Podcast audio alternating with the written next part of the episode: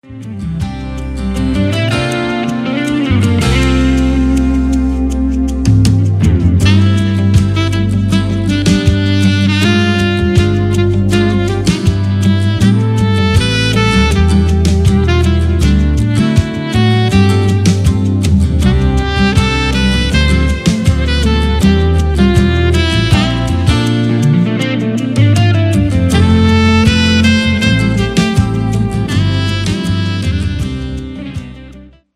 ராஜாக்களின் புத்தகம் பதிமூன்றாவது அதிகாரம். The book of Second Kings, chapter thirteen, verses from fourteen. பதினாலாவது வசனத்திலிருந்து எல்லாரும் வாசிக்க போறோம். எல்லாரும் ஆரம்பிக்கலாமா? அவன் நாட்களில் எலிசா மரணத்துக்கு ஏதுவான வியாதியாய் கிடந்தான். பதினெட்டுல இருந்து திரும்ப ஆரம்பிங்க. பின்பு அம்புகளை பிடியும் என்றான், அவைகளை பிடித்தான். அப்பொழுது அவன் இஸ்ரவேலின் ராஜாவை நோக்கி தரையிலே அடியும் என்றான். அவன் மூன்று தரம் அடித்து நின்றான். அப்பொழுது தேவனுடைய மனுஷன் அவன் மேல் கோபமாகி, நீர் ஐந்து ஆறு விசை அடித்தீரானால் அப்பொழுது சீரியரை தீர முறியடிப்பீர், இப்பொழுதோ சீரியரை மூன்று விசை மாத்திரம் முறியடிப்பீர் என்றான். எலிசா மரணமடைந்தான், அவனை அடக்கம் பண்ணினார்கள். ஓகே, இப்ப கடைசி வசனத்துக்கு வாங்க எல்லாரும். கடைசி வசனம் எந்த வசனம்? இருபத்தி ஐந்து, வர்ஸ் இருபத்தி ஐந்து.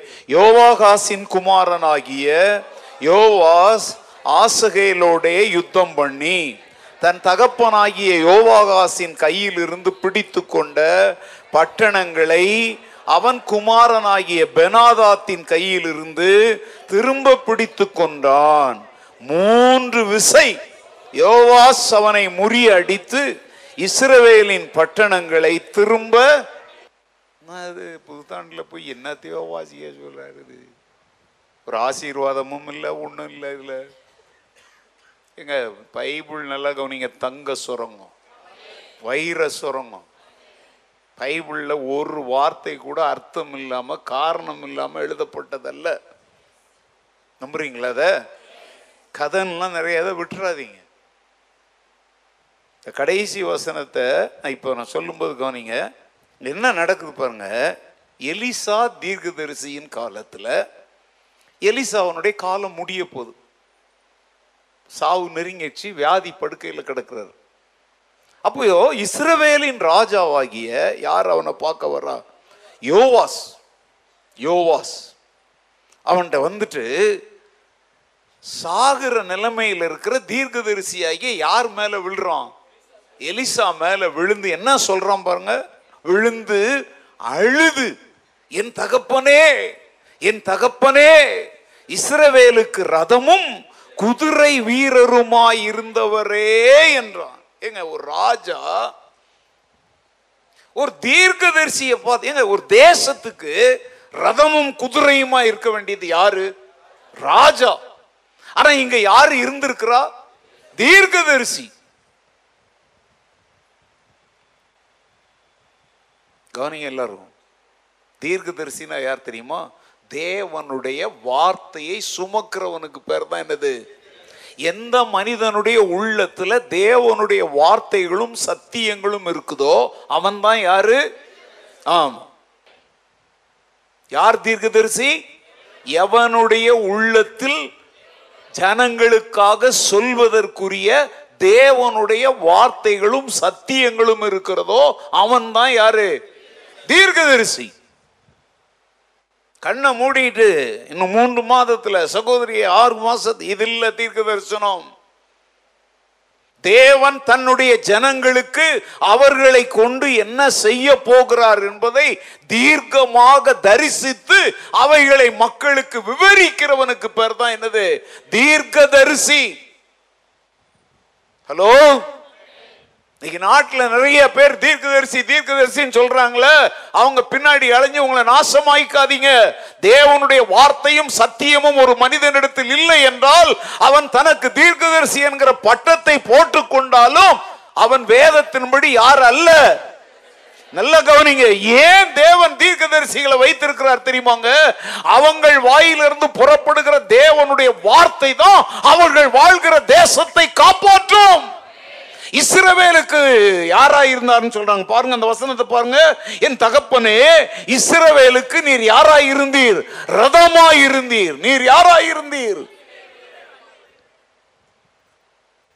நீங்கெல்லாம் வீட்டுக்கு போறதுக்கு முன்னாடி ஆண்டவர் நீங்கள் எல்லாரும் அவருடைய வேதத்தை, அவருடைய வார்த்தைகளை, அவருடைய வசனத்தை, அவருடைய சத்தியத்தை சுமந்து மக்களுக்கு சொல்லுகிற தீர்க்க தரிசிகளாக மாற வேண்டும் என்று விரும்புகிறார். அல்லேலூயா, அல்லேலூயா. ஏன்? வாயிலிருந்து புறப்படுகிற தேவ வார்த்தை தான் உலர்ந்த எலும்புகளையே என்ன ஆக்கும்? உயிரடைய செய்யும்.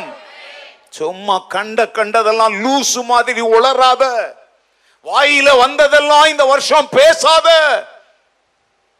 உன் நாவை கபட்டு வசனிப்புக்கும் பொல்லாப்புக்கும் விலக்கி காத்துக்கொள். மனுஷர் பேசும் வீணான வார்த்தைகள் யாவையும் குறித்து நியாய தீர்ப்பு நாளில என்ன ஒப்புவிக்கணுமா? அல்லேலூயா. கர்த்தாவே, மாயையும் பொய் வசனிப்பையும் என்னை விட்டு அகற்றும் என்று வேதத்தில் வாசிக்கிறோம். இந்த வருஷம் ஒரு தீர்மானம் செய்யுங்க. தேவன் உங்களை பயன்படுத்தணும்னா நீங்கள் வாழ்கிற பகுதிக்கு, நீங்கள் வாழ்கிற மாநிலத்திற்கு, நீங்கள் வாழ்கிற தேசத்திற்கு, உங்கள் குடும்பத்திற்கு, உங்கள் சபைக்கு நீங்கள் வந்து ரதமும் குதிரை வீரருமாய் மாறணும். அப்படின்னா உங்களிடத்திலிருந்து புறக்கிற வார்த்தைகள் எல்லாமே யாருடைய வார்த்தைகளா இருக்கணும்?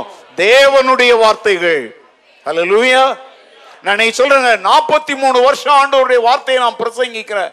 ஒரு முறை கூட ஏன் இதை பிரசங்கித்தோம் சொல்லி நான் வருத்தப்பட்டதே கிடையாது. நான் பிரசங்கித்ததற்காக ஐ ஃபீல் சாரி, நான் பேசினதை வாபஸ் வாங்கிக்கிறேன்னு ஒருபோது சொன்னதில்லை. ஏன்னா ஒவ்வொரு முறை பேசும்போதும் நான் விரும்பினதை அல்ல, கர்த்தர் என்ன சொல்ல சொல்லுகிறாரோ அதைத்தான் நான் பேசி இருக்கிறேன். I never ever regretted for what I have preached, because whatever I preached was God's word. நான் என்ன பிரசங்கித்தேனோ அது என்னுடைய வார்த்தை அல்ல, அது தேவனுடைய வார்த்தை. அல்லேலூயா. இன்னைக்கு நம்முடைய தேசம் நாசமாயிட்டு இருக்குங்க. உங்களுக்கு தெரியுமா? இப்ப நம்ம எல்லாம் இங்க தேவ சமூகத்துல கூடி ஆராதனை ஜெபம் வருஷங்கன்று இருக்கிறோம். இன்னைக்கு இந்தியாவினுடைய எத்தனை இடத்துல இந்த புத்தாண்டு இரவு மக்கள் விடிய விடிய தீப்பந்தங்களை பிடித்து கொண்டு போராடிட்டு இருக்காங்க தெரியுமா? எத்தனை மக்கள் அப்படியே கடும் குளிர்ல தங்களுடைய வீடுகளை விட்டு வெளியே துரத்தப்பட்டு உடனடியாகவே ஜேசிபி மிஷன் மூலமாக அவர்கள் குடியிருந்த குடியிருப்புகள் எல்லாம் அப்படியே அழிக்கப்பட்டு நடுத்தருவில் நிக்கிறாங்க. உங்களுக்கு தெரியுமா? நான் சொல்றது இந்த நிமிஷத்துல நடக்கிறத சொல்றேன். அந்த வீடியோக்கள் எல்லாம் பார்க்கும் போது அப்படியே வயிறு துடிக்குது. தேசத்தை யார் காப்பாற்ற போறாங்கன்னு தெரியல. அப்படி நீங்க சொல்றீங்களா? நான் சொல்றேங்க, நாம தாங்க காப்பாற்ற போறோம். இந்த தேசத்திற்கு ரதமும் குதிரை வீரர்களுமாய் உங்களை என்னை இந்த ஆண்டவர் மாற்ற விரும்புகிறார். ஆமென். நம்பிக்கையற்ற மக்களுக்கு சொல்லுங்க, நம்பிக்கையுள்ள தேவனுடைய வார்த்தைகளை நீங்க விதைங்க, பேசுங்க. ஐயா, என் ஆத்துமா மண்ணோடு ஒட்டி கொண்டிருக்கிறது, உம்முடைய வசனத்தின்படி என்ன செய்யும்? எவ்வளவோ மக்களுடைய இருதயம் இந்த மண்ணாய் போன காரியங்களோட ஒட்டி கிடக்குது. நீங்க பேசுகிற வார்த்தைகள் அவர்களுடைய ஆத்துமாவை என்ன செய்யணும்? உயிர்ப்பிக்கணும். ஆமென். நீங்களும் நானும் யாராய் மாறணும்? ஒரு தீர்க்கதரிசியாய் மாற வேண்டும்.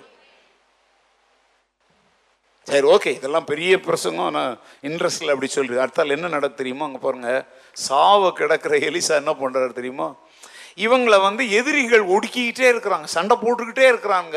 இந்த இஸ்ரவேல் ராஜாக்கள் தேவனை தேடாததுனால, கர்த்தருக்கு உண்மை இல்லாமல் வாழ்ந்ததுனால, விக்கிரகங்கள் பின்னால் அலைஞ்சதுனால வாழ வேண்டியவன் வீழ்ந்து கொண்டே இருக்கிறான், வெற்றி பெற வேண்டியவன்லாம் என்ன செஞ்சுக்கிட்டே இருக்கிறான்? தோத்து போயிட்டே இருக்கிறான். அதனாலதான் தீர்க்கதரிசியினுடைய மரணம் அவங்களை என்ன செய்யுது? ஐயோ, கர்த்தருடைய வார்த்தையை வழிகளை நமக்கு சொல்லித்தவர் மறிச்சு போயிட்டார்னா நம்ம கதி என்ன ஆகும் அப்படின்னு கலங்கி அந்த ராஜா அப்படி அழுகுறான். அப்போ சொல்றாங்க, நாம இல்லை அப்படிங்கிறதுக்காக ஜனங்கள் அழணும். ஐயோ, அந்த மனிதன் எனக்கு வழி காட்டினாரே, இருளில் இருந்து எனக்கு தேவ வெளிச்சத்தை காட்டினாரே என்று நம்முடைய நம்முடைய ஆப்சன்ஸ் வந்து மக்களை அசைக்கணும். ஆமா, ஏன்னா நீங்கள் உலகத்துக்கு யாரா இருக்கிறீங்க? நம்ம இல்லாத இடத்தை குறித்து ஜனங்கள் என்ன செய்யணும்? அதெல்லாம் இப்போ கூட சொல்கிறேங்க, ஒரு நாள் ஏதாவது ஒரு காரணத்தினால வேத வசனங்களை போடலை அப்படின்னா எவ்வளோ பேர் ஃபோன் என்ன கேட்குறாங்க தெரியுமா? ஐயா, உங்களுக்கு என்ன ஆட்சின்னு கேட்குறாங்க. ஏன் போடலைன்னு கேட்கலங்க, என்ன பூமிக்கு உப்பாயிருங்க. சாப்பாட்டில் உப்பு போடாம என்ன ஆச்சு சமையலில் கேட்குறோம்ல. நம்ம இல்லை அப்படிங்கிறது மக்களுக்கு என்னத்தை உண்டாக்கணும் அப்படின்னா, நீங்க வெளிச்சம் காண்பிக்கிறவர்கள் வாருங்கள், கர்த்தருடைய வெளிச்சத்தில் நடப்போம் என்று ஜனங்கள் என்ன செய்யறவங்க? அழைக்கிற தீர்க்கதரிசிகள். ஆமென், ஹல்லேலூயா. உடனே எலிசா என்ன பண்றாரு தெரியுமா? அவனை கூப்பிட்டு அங்க என்ன சொல்றாரு பாருங்க, வில்லையும் அம்புகளையும் பிடியும் என்றான். அவன் என்ன செய்யறான்? அப்படியே வில்லையும் அம்புகளையும். சரி, அப்பொழுது எலிசா இஸ்ரவேலின் ராஜாவை நோக்கி, உம்முடைய கையை வில்லின் மேல் வையும் என்றான். வில்லுன்னா என்ன தெரியுமாங்க? இப்படி இழுத்து அடிக்கிறாங்களா, அதான் வில். புரியுங்களா? ஆரோ. சரி, அவன் தன் கையை வைத்த போது எலிசா தன் கைகளை ராஜாவுடைய கைகளின் மேல் என்ன செய்து வைத்து, கிழக்கே இருக்கிற ஜன்னலை திறவும் என்றான். அவன் அதை திறந்த போது எலிசா அம்பை ஏயும் என்று ராஜாவுக்கு சொல்றான். அப்படி சொல்லிட்டு அவன் சொல்றான், இந்த அம்பு கர்த்தருடைய ரட்சிப்பின் அம்பு, சீரியரிலிருந்து இஸ்ரவேலரை விடுதலையாக்கும் ரட்சிப்பின் அம்பு. நீ சீரியரை, உன் எதிரிகளை என்ன செய்ய போற? முறியடிக்க போறன்னு சொல்றான். அந்த காட்சி அப்படியே கொஞ்சம் கண்ணு முன்னால் கொண்டு வாங்க. எங்க படுத்த படுக்கையா, சாவு படுக்கையில் கிடக்கிற எலிசா, ராஜா வந்து பயந்தாங்குள்ளியா எதிரிகள் மேலே ஜெயங்கொள்ள முடியாமல் வந்து நிற்கிறான். அவனை கூப்பிட்டு வில்லையும் அம்பையும் பிடி அப்படிங்கிறான். அவனும் என்ன செய்யறான்? பிடிச்சானா? பிடிக்கலையா? வில்லும் அம்பையும் எப்படி பிடிக்கணும்? அவங்கள மாதிரி இது டைட்டாவா வெயிட்டா இருக்கும், இழுத்து பிடிக்கணும். அப்படியே அந்த மான் கால்கள் ஓடும்போது அதனுடைய நரம்புகள் எல்லாம் அப்படி இழுத்து அந்த காலுக்கு பலம் கொடுக்கணும், அப்படி இழுக்கணும். என்ன பொன்னுசாமி, வாங்க வா சார், உன்னை பார்க்க மக்கள்லாம் பார்த்து ரொம்ப காலம் ஆச்சு இல்லை, வா. நீ எப்பா வில்லு வில்லு பிடிச்சிருக்கியா? வில்லு பார்த்துருக்கியாப்பா? வில்லு பாட்டு இல்லை, இந்த இப்படி பிடிச்சி அடிக்கிறாங்களே அப்படி மாதிரி இருக்கும். ஆ, வாங்க. இப்போ இவர் தாங்க இஸ்ரவேலின் ராஜா. வில்ல புடி. ஆ, இவர் யாரு? இஸ்ரவேலின். நான் யாரு? எலிசா, சாக போறவன். இவன் வாழ வேண்டியவன், தேசத்தை பாதுகாக்க வேண்டியவன். அவன் கடமையை அவன் செய்ய வேண்டும், என் கடமையை நான் செய்ய வேண்டும். மரணம் முக்கியம் அல்ல, தேசத்தின் வாழ்வு முக்கியம். ஹலோ, எதிரிகள் ஜெயிக்க கூடாது என்பதுதான் முக்கியம், தேவ ஜனங்கள் வெற்றி பெற வேண்டும் என்பதுதான் முக்கியம். எது முக்கியம்? எலிசா என்ன பண்றாரு? மரண படுக்கையில கிடந்தவர் எழுந்து வில்ல புடிச்சிட்டு இருக்கிற ராஜா கை மேல எலிசாவை என்ன செய்யறாரு? தன் கையை வைக்கிறாருங்க. கவனிங்க எல்லாரும், ராஜாவினுடைய கல் கையை வில்ல பிடிக்குது. யாருக்கு எதிராக? எதிரிகளுக்கு எதிராக. தேவ மனிதன், தேவ வார்த்தையை உடையவன், தேவ ஜனங்களுக்கு வாழ்வு தருகிறவன், தேவனுடைய தேசத்தின் மக்களுக்கு ரதமும் குதிரை வீரருமாய் இருக்கிறவன், ராஜாவி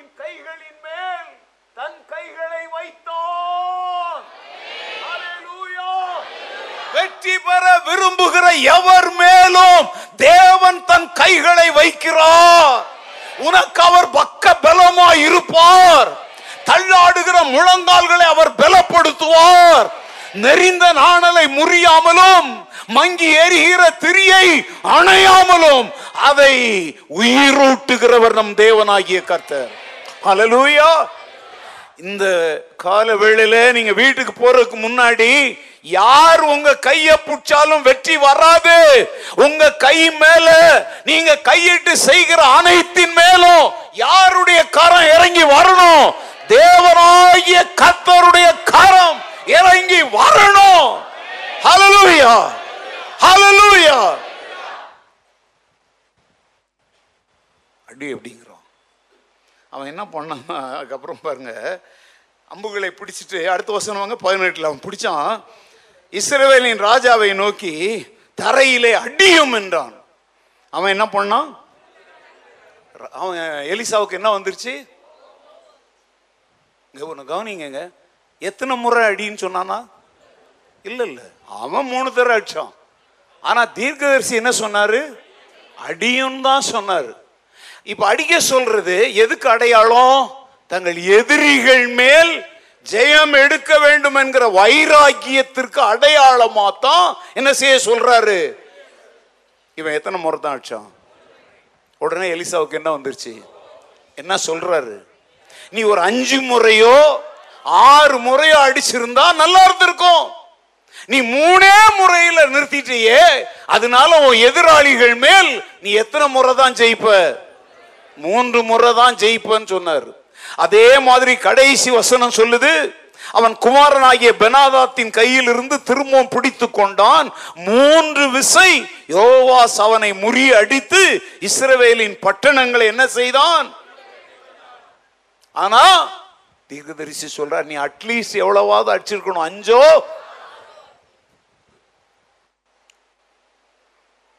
ஒருவேளை ஓன் ஜெபம் உனக்கு திருப்தியை தரலாம், உன் வேத வாசிப்பு உனக்கு திருப்தியை தரலாம், ஓ உபவாசம், ஓன் ஜெபம், நீ சபையில உன்னுடைய ஈடுபாடுகள் உனக்கு திருப்தியை தரலாம். ஆனா தேவனுக்கு அது திருப்தியை தருமா? சொல்ற, நீ மூணு முறை தான் அடிப்பியா? எதிரிகளை ஜெயிக்கணும், எதிரிகளை பழி வாங்கணும், வெற்றி வாழ்க்கை வாழணுங்கிற முழுமையான வைராக்கியம் உனக்கு இருக்காதோ? நான் ரொம்ப கேஷுவலா நடந்துக்கிற உனக்கு கிறிஸ்தவ வாழ்க்கை அவ்வளவு லகுவா தெரியுதா? அதாங்க அதனுடைய அர்த்தம். உனக்குள்ள ஒரு முழுமையான வைராக்கியம் வராதா? ஏதோ பேருக்கு செத்தவங்க இல்ல வெத்தலப்பா கொடுத்த மாதிரி தான் உன் கிறிஸ்தவ வாழ்க்கையை நடத்துவியா? சத்துருவை தரை மட்டமாக்கணும், முற்றிலும் அழிக்கணுங்கிற வைராக்கியம் உனக்கு வராதோ? இதைத்தான் ஆண்டவர் இன்னைக்கு கேட்கிறாரு. நான் வெள்ளிக்கிழமை உபவாசம் இருக்கிறேன், வெள்ளிக்கிழமை உபவாசம் இருக்கிற திங்கக்கிழமை ஒரு பிரச்சனை, இந்த வகை பிசாசு உபவாசத்தினாலும் ஜெபத்தினாலும் போகாதுன்னா அப்ப திங்கக்கிழமை நீ உபவாசம் இருக்க மாட்டியா? எதிரியை வீழ்த்தணும்னா எந்த நிமிடத்திலும் எதையும் செய்ய நான் தயார் என்கிற மனநிலையுள்ள மக்களை தேவன் தேடுகிறார். ஹலோ, இந்த வசனத்தினுடைய அர்த்தத்தை அது அது அந்த அர்த்தத்தில் எழுதலை, எனக்கு ஆண்டவர் பேசினதை நான் சொல்லித்தரேன். உனக்கு வந்து you should have a proper goal, சரியான ஒரு நோக்கம், லட்சியம், குறிக்கோள், லக்கு இருக்கணும். இவர் கேட்குறேன், இன்னும் மூணு முறையில் நிறுத்திட்ட, இன்னும் நல்லா அடிச்சிருக்க வேண்டியது தானே? புரியுதா உங்களுக்கு அவனுடைய ஆதகம் என்ன? ஏன்னா அந்த அடையாளம் தான் அது. அந்த வில்லை அடிக்கிறதுடைய அர்த்தம் என்ன? எதிரிகளை தேவ ஜனங்களை நாசமாக்கி கொண்டிருக்கிற சாத்தானுடைய சதி திட்டங்களை எல்லாம் தவிடு பொடி ஆக்கணும் அப்படின்னு சொல்லி எங்கேயோ போய் ஒரு கூட்டத்தில் ஒரு நாள் மூணு நாள் முக்கிட்டு வந்தா பத்தாதுங்க. அடி, தீர அடி, பலன் இருக்கிற வரைக்கும் அடி. ஏன்னா உன் கையின் மேல அவர் கையை வச்சிருக்கிறாரு. ஹல்லேலூயா. நம்மை தொட்டவர் யார் தெரியுமாங்க? சர்வ வல்லவர். ஹல்லேலூயா. எதையும் செய்ய வல்லவர், இல்லாதவைகளை இருக்கிறவைகளை போல பெயரிட்டு அழைக்கிறவர், செங்கடலை பிளந்தவர், யோர்தானை பிளந்தவர். அவரை பற்றி என்னெல்லாம் சொல்லி தீர்க்க முடியும்? அவர் உன்னை தொற்றுக்கிறார். உன்னை தொட்டது யாரு சொல்லுங்க? நான் தேவனால் தொடப்பட்டவன். எனக்கு ஆமேன் போடாதீங்க. நீங்க உங்களை பத்தி சொல்லுங்க. உங்களால் அப்படி துணிகரமா தைரியமா கெத்தா சொல்ல முடியுமா? நான் தேவனால் தொடப்பட்டவன், தேவனால் தொடப்பட்டவள். ஹல்லேலூயா. நம்ம வித்தியாசமான மக்கள் கூட்டம். இவங்க போய் அவங்க தெய்வங்களை தொடுவாங்க. ஆனா நம்முடைய சாட்சி என்ன தெரியுமா? என் தேவன் ஜீவனுள்ள கர்த்தர் என்னை தொட்டார். ஹல்லேலூயா. He has touched me and changed my life. அவர் என்னை தொட்டு என் வாழ்வை மாற்றி விட்டார். யார் என்னை தொட்டு என் வாழ்க்கையில மாற்றம் வரல? இயேசு என்னை தொட்டார், என் வாழ்வு மாறிட்டு. அல்லேலூயா. இந்த வருஷம் இதை கம்பீரமா சொல்லணும். அதனாலதான் அந்த கம்பீரம் அவனுக்குள்ள இல்லைங்க. பாயிண்ட் அதுதான். ஏதோ ஜெயிச்சிட்டு ஓட்டிட்டு இருக்கிறீங்க. இன்றைக்கு வரைக்கும் உங்க கிறிஸ்துவ வாழ்க்கை எப்படி ஓடிட்டு இருக்குது? ஒன்னு, ரெண்டு, மூணு ஓடு இல்ல, ஏ நாலு, அஞ்சு, ஆறு, ஏழு, எட்டு. போ, மகிமை மேல் மகிமை அட, பலத்தின் மேல் பலன் அடை. இருக்கிறதுல திருப்தி அடையாத. இதுவரைக்கும் நீ வேதத்தை ஒவ்வொரு நாளும் மூணு அதிகாரம் வாசித்து இருந்தா, இன்னையில இருந்து அஞ்சாம் மாத்து, ஆறாம் மாத்து. அரை மணி நேரம் ஜெபித்திருந்தா ஒரு மணி நேரமா மாத்து. இந்த வாரத்துல நீ ஒரு நாள் ஊழியத்துக்கு போனா, இந்த ரெண்டாயிரத்தி இருபதுல ரெண்டு நாள் மூணு நாள் போ. ஏன்னா நாசமாக்கப்பட வேண்டிய சத்துருக்கள் நிறைய பேர் இருக்கிறாங்க. புதுசு புதுசா புதுசு புதுசா மக்களுடைய வாழ்வை நாசமாக்குகிற சத்துருக்கள் என்னென்ன வடிவத்தில் எல்லாமோ எழுந்துட்டு இருக்கிறாங்க. Yes or no? பார்த்துட்டு சும்மா இருக்க போறீங்களா, இல்ல இறங்கி களத்துல விளையாட போறீங்களா? சொல்லுங்க. நான் சொல்றேன், என்னெல்லாம் எத்தனையோ பேர் சொல்றாங்க, பாஸ்டர் நீங்க மெதுவாவே பேசுங்க பாஸ்டர் நாங்க கேட்டுக்கிறேங்க. நீங்க என்ன எனக்கு இறக்கம் காட்டுறது? என் பேலன் கொண்ட மட்டும் பேசுவேன். ஓ, இந்த செத்தவன் கையில வெத்தலைப்பாக்கு கொடுத்த மாதிரிலாம் நான் செத்தாலும் இருக்க மாட்டேன். என் சரீரத்தின் ஆரோக்கியம் எனக்கு முக்கியம் இல்லை. ஏன்னா என் சரீரத்தை உண்டாக்கினவர் அதை கவனித்துக் கொள்ளுவார். நான் அவருடைய வேலையை செய்கிறேன். ஜிம் சொன்னது போல அந்த பெண்மான்கள் ஓடுகிற மாதிரி ஒரு அடி பாய்ந்தா எட்டு அடி உயரத்திற்கு அது பாயின்னு சொன்னானே, முடிந்தால் எண்பது அடி கூட பாய என் மனம் ஆயத்தமா இருக்கிறது. அப்படிப்பட்ட ஒரு கிறிஸ்தவ வைராக்கியம் நமக்கு தேவைங்க. ஆமென். No compromise, no satisfaction with cheap matters. சீப்பான விஷயத்துல நான் திருப்தி அடைய மாட்டேன். மேலானவைகளை காண விரும்புகிறேன். தேவனுடைய வல்லமையையும் மகிமையையும் பலத்தையும் இதுவரைக்கும் நான் கண்டதை விட இந்த புதிய ஆண்டுல இந்த ஒன்றாம் தேதி முதல் பல மடங்கு நான் பார்க்க விரும்புகிறேன். அப்படி ஒரு ஆசை உங்களுக்குள்ள வரணும். அல்லேலூயா. தரிசனத்தை சின்னதாக வச்சுக்க. எப்படி சொல்லுமா, சர்ச்சுக்கு வந்தம்மா போனோம்மான்னு இருக்கணும். யாருக்கிட்டையும் எதுவும் வச்சுக்கணும். எதுக்கு வர்ற? நீ வராமலே போயிடேன். நாலு பேர்கிட்ட பேசினா வம்பு. பிரதர் சிலர்லாம் சொல்கிறது எப்படி தெரியுமா, சர்ச்சு முடிச்சோன்னே உங்களை பார்க்கணும், நான் வந்தானே, இல்லை நாங்கள் பார்க்கல, இல்லை நீங்கள் ஜெபம் பண்ணும்போதே நாங்கள் போயிட்டோம். செத்த கிறிஸ்தவனே மாறு. இதெல்லாம் ஏதோ சும்மா தர கடமைக்கு தலை காட்டிட்டு போகிறதுங்க.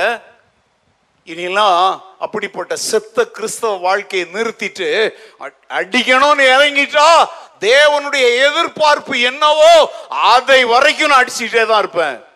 ஆண்டவர் பார்த்து எழும்புன்னு சொல்ற வரைக்கும் முழங்கால நிற்பேன். வேதத்தை வாசிப்பேன். ஆண்டவர் போதும் மகனே போய் உன் வேலைகளை செய்யின்னு சொல்ற வரைக்கும் வாசிப்பேன், தியானிப்பேன். Hello hello. ஊழியத்துக்கு போகும்போது வாட்ச வாட்ச பார்த்துட்டு போக மாட்டேன். ஊழியத்துக்கு போகும்போது வாட்சு தடையா இருக்குன்னா வாட்ச கலந்து வீட்டிலே வச்சுட்டு போயிடுவேன். என் சாட்சியெல்லாம் சொன்னா அழுதுருவீங்க.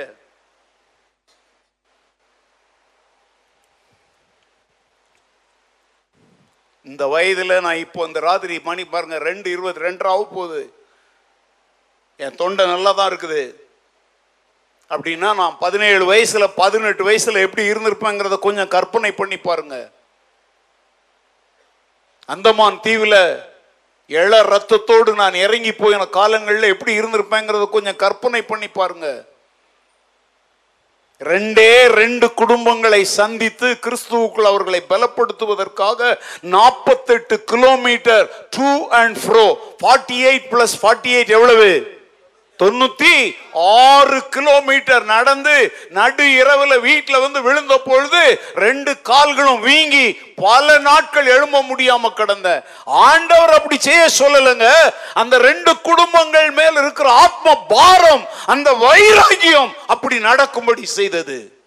ஒன்னா ரூபாய்க்கு கிடைக்கிற டைகர் பிஸ்கட்டை மூன்று நாள் உணவா வச்சுக்கிட்டு அதை வாயில போட்டு சவைச்சு சாப்பிட மாட்டேன், நாக்கில் போட்டு அதை எவ்வளோ நேரம் வச்சுக்க முடியுமோ அப்படி வச்சுக்கிட்டு முதல்ல அது உள்ள பன்னிரெண்டு பிஸ்கட் இருக்கும். ஒரு நாளைக்கு நாலே பிஸ்கட் தான் உணவு.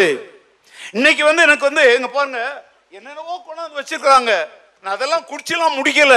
இன்னைக்கு எனக்கு சேவை செய்ய எனக்கு கொண்டு வந்து கொடுக்க எவ்வளோ பேர் ஆண்டவர் வச்சிருக்கிறார். அன்னைக்கு குடிக்க தண்ணி கூட இல்லாத இடத்துல காட்டுக்குள்ள போயிட்டு தாகத்தால் நாவரண்டு சாகும் நிலைமை வந்த போது பேத்ஃபல்ங்கிற ஒரு செடியை வெட்டி அதனுடைய அணியில வாய வச்சு உறிஞ்சி என் ஜீவனை காப்பாற்றிட்டு காட்டை விட்டு நான் வெளியே வந்தேன். மழை தண்ணீர் ஆடு மாடுகள் கலங்கி போய் கிடக்கிற குட்டையில கர்ச்சிப்பை போட்டுட்டு நாலு கால் மாறி முழங்கால் படிக்கிட்டு அந்த கர்ச்சிப் மேல வாய வச்சு தண்ணியை உறிஞ்சி குடிச்சிட்டு அடுத்த ஊர்ல போய் ஜீவிக்கிற இயேசுவை பற்றி நான் பிரசங்கித்தவன். அல்லேலூயா. அதனாலதான் இன்னைக்கு அந்தமான் தீவுல நாங்கள் ஆரம்பித்த ஊழியம் நூற்றி இருபது மிஷினரிகளோடும் எண்பத்தி ஐந்து கட்டப்பட்ட ஆலயங்களோடும் கம்பீரமாய் நிற்குது. ஆமென். தீர அடிக்கணும். ஏதோ போனோம் வந்தோம், போன ரெண்டு வீடு சந்திச்சேன், பாதியில எட்டு மணிக்கு வந்துட்டேன் இல்ல. இந்த வருஷம் ஆண்டவருடைய போர்க்களத்தில் நான் ஒரு வீரனாய் மாற விரும்புகிறேன். நான் ஆண்டவர் என்னை செய்ய சொல்லுகிற, ஆண்டவர் என்னிடத்தில் எதிர்பார்க்கிற அனைத்தையும் நிறைவேற்ற நான் ஆயத்தமாய் இருக்கிறேன். வருகிற ஞாயிற்றுக்கிழமை மாலை ஐந்து மணிக்கு ஒரு நன்றி தேங்க்ஸ் கிவிங் மீட்டிங் நம்முடைய ஆலயத்தில் நடக்க போகுது. அது கடந்த ஆண்டு முழுவதும் ஏதோ ஒரு வகையில் இந்த சபைக்காக உழைத்தவர்கள், உடன் ஊழியர்கள் முதற்கொண்டு, அலுவலகத்தில் வேலை செய்கிறவர்கள் முதற்கொண்டு, இந்த சர்ச்சை கிளீன் பண்றவங்க முதற்கொண்டு, பிஎஸ் சிஸ்டம் ஆப்ரேட் பண்றவங்க முதற்கொண்டு, தெருவை கிளீன் பண்ணவங்க முதற்கொண்டு எல்லாமே ஊழியம்தான். நீங்கெல்லாம் அதை செஞ்சதுனால தான் நான் இங்க நின்று பிரசங்கம் பண்றேன். என் ஊழியத்தில் நீங்கள் எல்லாரும் உடன் வேலையாட்கள் தான். அவர்களை ஒரு சில நேரங்கள் அவங்களோடு நேரம் செலவிடுவதற்காக நான் குரூப்பில் மெசேஜ் அனுப்புகிறேன். இல்லை அப்படின்னா இப்போ அறிவிப்பாக சொல்கிறேன், வருகிற ஞாயிற்றுக்கிழமை மாலை எத்தனை மணிக்கு நீங்கள்லாம் இங்கே வரணும்? ஒருவேளை நான் சொல்கிறேங்க, இதுவரைக்கும் இந்த கூட்டத்தை சேராதவர்களாய், கண்டும் காணாமலும் அந்நியராய், கழுவுற மீன்ல நழுவுற மீன் மாதிரி நீங்க இதுவரைக்கும் இந்த சபையில வந்து இவ்வளோ சத்தியம் கேட்டோம் ஓடிட்டு இருந்திருந்தீங்கன்னா, இன்னைக்கு கொஞ்சம் நின்று நானும் வில்லையும் அம்புகளையும் எடுக்க தயாரா இருக்கிறேன்றவங்களையும் அன்போடு அழைக்கிறேன். வாங்க, பார்வையாளர்களா இருந்தது போதும், கர்த்தருடைய பணியிலே பங்காளராய் மாறுவோம். No more spectators. I am a partaker in the ministry of the Lord. தேவனுடைய பார்வையில ஊழியத்திலே நான் இனி பார்வையாளராய் இருக்க மாட்டேன். யாராய் இருப்பேன்? யார் யாரெல்லாம் இளம் பங்காளராக மாறு, அந்த பங்காளராக மாறுறான், நான் சொல்றேன் தேவனுடைய ராஜ்யத்தின் பணியிலே பங்காளராய் மாறுங்க. யாருக்கும் வெத்தலை பாக்கெல்லாம் வச்சு அழைக்க முடியாதுங்க. இயேசு தேவனே அப்படி யாரையும் அழைக்கல. யாரை நான் அனுப்புவேன், யார் எனது காரியமாய் போவான் என்று ஜெனரலா தான் சொன்னாரு. ஏசாயாவா பார்த்து தான் சொன்னான், கர்த்தாவே இதோ அடியேன் இருக்கிறேன், என்னை நீங்களா வாங்க, பாஸ்டர் பார்த்து என்ன கூப்பிடட்டும், நான் வந்து ஊழியம் செய்யறேன்னா நீ சாவர வரைக்கும் ஊழியம் செய்ய மாட்டேன். ஏன்னா நான் அழைச்சேன்னா நீ தோத்து போயிடுவ. நீயா அர்ப்பணித்து வந்தால் தேவன் உன்னை ஒரு வில்லாய் அம்பாய் மாற்றுவார். தேசங்களை பட்டணத்தை ரட்சிக்கிற ரதமும் குதிரை வீரர்களுமாய் உங்களை கர்த்தர் மாற்றுவார். நான் அழைச்சா ஏன் முதுகுல சவாரி செய்வீங்க? நீங்களா வந்தா கர்த்தர் தன் முதுகுல உங்களை சுமப்பார். ஆமென். எல்லாத்தையும் என் தலையிலேயே கட்டிட்டு என் முதுகிலேயே சவாரி பண்ணுனீங்கன்னா என்னை ஆண்டவர் ஒரு நாள் உருவி எடுத்துக்கொள்ளும் நேரம் வரும் பொழுது நீங்கள் அனாதைகளை போல தவிப்பீங்க. பாஸ்டர் மேல நம்பிக்கை வைக்கிறவன் சபிக்கப்பட்டவன், கர்த்தர் மேல் நம்பிக்கை வைக்கிற மனுஷன் பாக்கியவான். ஹலோ, ரொம்ப திட்டமும் தெளிவுமா பச்சையா ஓப்பனா சொல்றேன். அகாப்பே திருச்சபையே பாஸ்டர் ரூபன் பார்த்துக்குவாரு, எங்க பாஸ்டர் எங்களுக்கு உயிரையே கொடுப்பார் நீ சொல்லுவ. எலி எலிசாவை அவன் மரணம் அடைந்தான் பைபிள்ல போட்டிருக்குது. ஏதோ ஒரு வகையில உங்களையும் என்னையும் தேவன் பிரிக்க திட்டமிட்டாரானால் என் முதுகிலே சவாரி செய்கிறவர்கள் அனாதைகளாய் மாறுவீர்கள். அதனால இந்த ஆண்டுல நான் சொல்றேன், கர்த்தருடைய கரம் உங்கள் கரத்தை பிடிக்கட்டும். பாஸ்டர் பாஸ்டர் பாஸ்டர் என்று சொல்லுகிற வார்த்தைகளை நிறுத்தி கர்த்தர் கர்த்தர் கர்த்தர் என்று சொல்லுங்க. கர்த்தரால தான் ஜெயம் வரும். ஆமென். This church should not be a pastor oriented church. This church should be a Christ oriented church.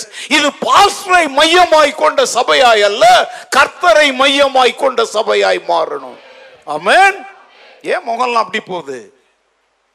என்ற எந்த திட்டமும் இல்லைங்க. ஆனா தேவன் ஒரே நிமிடத்தில் திட்டத்தை மாத்து அப்படின்னா, எப்போதுமே நான் பரதேசி. பரதேசிக்கு வந்து ஒரே ஒரு பேக் தான் இருக்கும், தூக்கி போயிட்டே இருப்போம். அது மாதிரி ஆண்டவர் சொல்லுகிற எதையும் செய்ய நான் ஆயத்தம். என் இருதயம் எதன் மேலும் இல்ல, யார் மேலும் இல்ல, இந்த புல்பிட் மேலும் இல்ல. ஏன்னா எனக்கு அடிக்கிறதுக்கு நிறைய இடங்கள் நிறைய தேவைகள் இருக்குது. கர்த்தர் உங்க மேல, நான் இவ்வளோ இந்த இருபத்தி ஒன்பது வருஷமா என் கையை உங்க மேலேயே வச்சு உங்களை வழி நடத்திட்டு வந்திருக்கிறேன். எதுக்கு? இப்போ அடி அப்படின்னு சொல்லும் போது எலிசா அடிச்சாரா ராஜா அடிச்சானா? இருபத்தி ஒன்பது வருஷம் உங்களுக்கு நான் ஊழியம் செஞ்சிட்டேன். தெரியல, இன்னும் செய்ய சொன்னா செய்வேன். ஆனா ஒன்னு சொல்லி தரங்க, என் கையை வைப்பேன். ஆனா அடிக்க வேண்டியது யார் தான் அடிக்கணும்? நீங்க தான் அடிக்கணும். இதுவரைக்கும் சத்தியத்தை கற்றுக் கொடுத்திருக்கிறேன். சத்தியத்தை கற்றுக் கொடுக்கிறவங்களை உங்களுக்காக உருவாக்கியாச்சு. ஆனா யுத்தத்தை யார் தான் செய்யணும்? எதிரிகளை யார் தான் முறியடிக்கணும்? நீங்க தான். பொறுப்பை உணர்ந்தவங்க எல்லாம் சொல்லுங்க, நாங்க தான் யுத்தம் செய்யணும். நாங்கள் வில்லையும் அம்பையும் வீணாக்க மாட்டோம். ஒரு முறை ரெண்டு முறை அடித்து திருப்தி அடைய மாட்டோம். தேவன் எதிர்பார்க்கிற அளவுக்கு யுத்தம் செய்ய எங்களை நாங்கள் தருகிறோம். இரண்டாயிரத்தி இருபது எங்களுக்கு ஒரு நோக்கத்தின் ஆண்டாய் இருக்கும். ஆமென். A year of purpose, a year of battle, a year of victory. நோக்கமுள்ள ஒரு வருஷம், யுத்தம் செய்கிற ஒரு வருஷம். யுத்தம்னா தோல்விலாம் கிடையாது, ஜெயம் எடுக்கிற வருடம். அல்லேலூயா. சாத்தானுடைய சகல சதி திட்டத்தின் மேலும் இப்போ ஜிம் சொன்னா தெரியுமா, குத்துறது, கோல் குத்துறது, காசிப்பிங் பண்றது, இது கூட சாத்தானுடைய ஒரு யுத்தம் தாங்க. இதெல்லாம் கற்றுக் கொடுக்கறது யாரு? சாத்தான். இதெல்லாம் ஜெயிக்கணும். இந்த வருஷம் ஒருத்தவங்க கோல் பேசுறாங்க, உங்க காதை விலக்கு, வில்ல எடுங்க, வசனத்தை எடுங்க, ஓடி போவாங்க. ஹலோ, கர்த்தருக்காக ஒரு பரிசுத்த சேனையாக நாம எழும்ப நம்ம அர்ப்பணிக்கலாமா? ஆண்டவர் எதிர்பார்க்கிறார். சத்துருக்கள் வீழணும். சத்துருக்கள்னா யாரு? நீங்களே. உங்க ஆத்துமாவை அழிக்கிற, உங்களுடைய கிறிஸ்தவ வாழ்வை பட்சிக்கிற, தேவனோடு நீங்கள் நடக்க முடியாதபடி தடையாய் வருகிற எல்லாமே என்னதான்? சத்துருக்கள் தான். அவைகள் மேற்கொள்ளப்பட வேண்டும். ஆமென். Praise the Lord. ஒரு யுத்த பிரகடனத்தை அறிவிக்கிறேன் நான். யார் மேல? நாட்டுக்கு நாடு இல்லை, சாத்தானோடும் அவனுடைய ராஜ்யத்தோடும் திருச்சபை என்ன செய்யணும்? யுத்தம் செய்து. நான் அடிக்கடி ஒரு வார்த்தை சொல்லுவேன், நான் தோற்றாலும் பரவாயில்ல, என் எஜமான் என் தலைவன் தோற்கக்கூடாது. லேலூயா. நான் ஒரு நாள் மண்ணில் விழுந்துருவேன். ஆனால் மண்ணிலிருந்து விண்ணுக்கு எழுந்தவர் என்றைக்கும் உயர்ந்து நிற்கணும். Praise the Lord. நம்ம எல்லாரும் ஜெபிக்க போறோம். ஆண்டவரே, அந்த ராஜா மாதிரி ஏதோ ஒரு பேருக்கு கிறிஸ்துவ வாழ்க்கை நாங்க செய்யாம நீங்க எதிர்பார்க்கிற அளவுக்கு எங்களை முழுமையாக அர்ப்பணிக்கிறோம். ஆண்டவரே, நீங்க எங்க கைகளை, கால்களை, இதயத்தை நீங்க எவ்வளவோ பலப்படுத்திட்டீங்க. ஆண்டவரே, யுத்தம் செய்ய வேண்டிய நேரத்துல சோம்பேறிகளாய் நாங்கள் விழுந்து கிடக்க விரும்பல. உமக்காக செயல்பட என்னை நான் தருகிறேன். ஆண்டவரே, இது சிந்திக்கும் காலம், இது செயல்படும் நேரம். மௌனமாய் இருக்காதே. இந்த காலத்தில் மௌனமாய் இருந்தால் ரட்சிப்புத்தான் வருமோ? பகட்டு வாழ்வா, பரமனின் அன்பா, ஏதோ உன்னை இழுக்கிறது. கணக்கு கேட்கும் கர்த்தர் வருகிறார். வெறும் கையாய் நிற்பாயோ?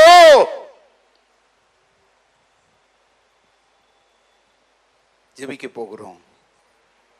உங்களுடைய பதில் என்ன? ஆண்டவருடைய வருகையில் இல்லை, நான் மரித்து நித்தியத்திற்கு போகும் பொழுது வெறுங்கையாய் போவேனோ, இல்லை சத்துருக்களை தீர முறியடித்த ஒரு வெற்றி வீரனாய் போவேனா? உங்களையே நீங்கள் சோதித்து பாருங்க. இது வரைக்கும் கோழைத்தனமா பின்னால ஓடுறவங்களா இருந்தீங்கன்னா, இல்லை இல்லை இது வரைக்கும் நான் தெரியாம தப்பு பண்ணிட்டேன், பிசாசனுடைய வஞ்சகத்துல விழுந்துட்டேன், இன்றைக்கு நான் மனம் திரும்புகிறேன். ஆண்டவரே, உமக்காக, உடைய ராஜ்யத்திற்காக, உடைய திருச்சபைக்காக, சுவிசேஷம் அறிவிக்கப்படுவதற்காக, ஆத்தும ஆதாயம் செய்யப்படுவதற்காக, சாத்தான் தோற்கடிக்கப்படுவதற்காக, நரகம் காலியாக்கப்படுவதற்காக, பரலோகம் நிரப்பப்படுவதற்காக, என்னையும் எனக்குள்ள எல்லாவற்றையும், என் முழு பலனையும் உமக்கு நான் தருகிறேன். ஆண்டவரே,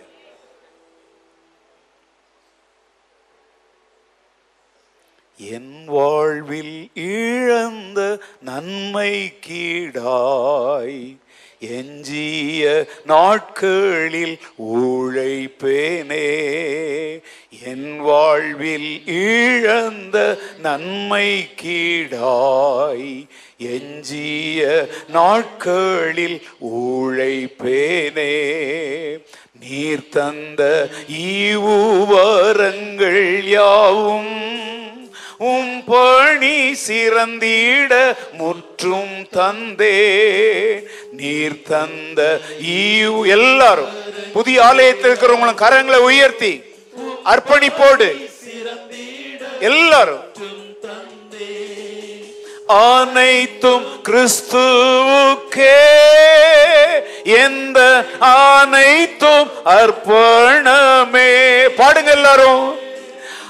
அனைத்தும் கிறிஸ்துவுக்கே, எந்த அனைத்தும் அர்ப்பணமே. என் முழு தன்மைகள் ஆவல்களும் அனைத்தும் கிறிஸ்துவுக்கே. ஓ, என் முழு தன்மைகள் ஆவல்களும். கரங்களை உயர்த்தி அர்ப்பணிப்போடு. அர்ப்பணித்தேன் என்னை முற்றிலுமாய் அற்புத நாதாவும் கரத்திலே. அனைத்தும் உமக்கே சொந்தமென்று என்னையே தத்தம் செய்தேன்.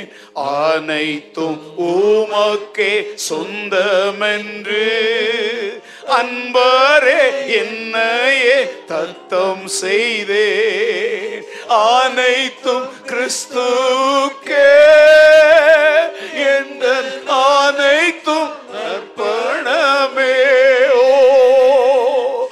அனைத்தும் கிறிஸ்துவுக்கே, எந்த அனைத்தும் அர்ப்பணமே.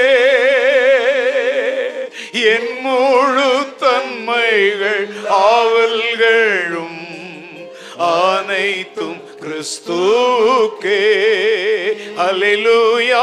என் முழு தன்மைகள் ஆவல்களும் அனைத்தும் கிறிஸ்துவுக்கே. எல்லாரும் கரங்களை உயர்த்தினவர்களாக. அனைத்தும் கிறிஸ்துவுக்கு, இந்த அனைத்தும் கிறிஸ்துவுக்கு, என் முழு தன்மைகள், என் ஆவல்கள், ஏக்கங்கள் எல்லாமே ஆண்டவருக்கு நான் அர்ப்பணிக்கிறேன். கடந்த காலங்களில் என் வாழ்வை நான் வீணாக்கினதற்கு ஈடாக ஆண்டவரே, நீர் தந்த ஈவு வரங்கள் தாலந்துகளை உமக்காக பயன்படுத்த, சத்துருவை தீர முறியடிக்க, வில்லையும் அம்பையும் பிடிக்க, கரங்களை உயர்த்துங்க. என் கரத்தை பலப்படுத்தும் ஆண்டவரே, என் கைகளின் மேல் உம்முடைய கையை நீர் வையும் ஆண்டவரே. கேட்பீங்களா? பாஸ்டர் என் மேல கை வச்சார், அந்த பிரபலமான ஊழியர் கை வச்சார். இல்ல, கர்த்தர் உன் கரத்தை தொடுவாரானால் முடவனும் மானை போல துள்ளுவான் என்று வேதம் சொல்லுகிறது. ஹல்லேலூயா! எத்தனை பேர் இதை விசுவாசிக்கிறீங்க? இந்த ஆண்டு கர்த்தருடைய பலன் உங்களை தாங்கும். அவருடைய கரம் உங்களோடு இணைந்திருக்கும். அவர் சொல்லுகிறபடி நான் செய்வேன் என்று எத்தனை பேர் உங்களை அர்ப்பணிக்கிறீங்க? ஹல்லேலூயா! நான் கண்ணை திறந்து யார் கையையும் பார்க்க விரும்பல. உங்களுக்காக கல்வாரி சிலுவையில் தன் அனைத்தையும் அர்ப்பணம் செய்த இயேசு அதை பார்க்கிறார். இந்த புத்தாண்டு பரிசாக நம்ம என்னென்ன குப்பையெல்லாமோ யார் யாருக்கோ கொடுக்கிறோம். நமக்கு வாழ்வையும் ஜீவனையும் நாசியிலே சுவாசத்தையும் தந்த கர்த்தருக்கு இந்த புத்தாண்டு பரிசாக எதை கொடுப்பீர்கள்? என்ன கொடுப்பேன் நான், என்ன கொடுப்பேன்னு ஒருத்தன் பாடுறான். ஆண்டவர் கேட்கிறார், உன்னை தருவாயா? உன் உள்ளத்தை தருவாயா? உன் உடல் உழைப்பை தருவாயா? உன் முழு தன்மையையும் எனக்கு தருவாயா என்று ஆண்டவர் கேட்கிறார். பலன் இல்லை என்று சொல்லாதே. உன் பலவீனத்திலே என் பலன் பூரணமாய் விளங்கும் என்று பலன் ஜீவன் கர்த்தர் தருகிறார். அல்லேலூயா!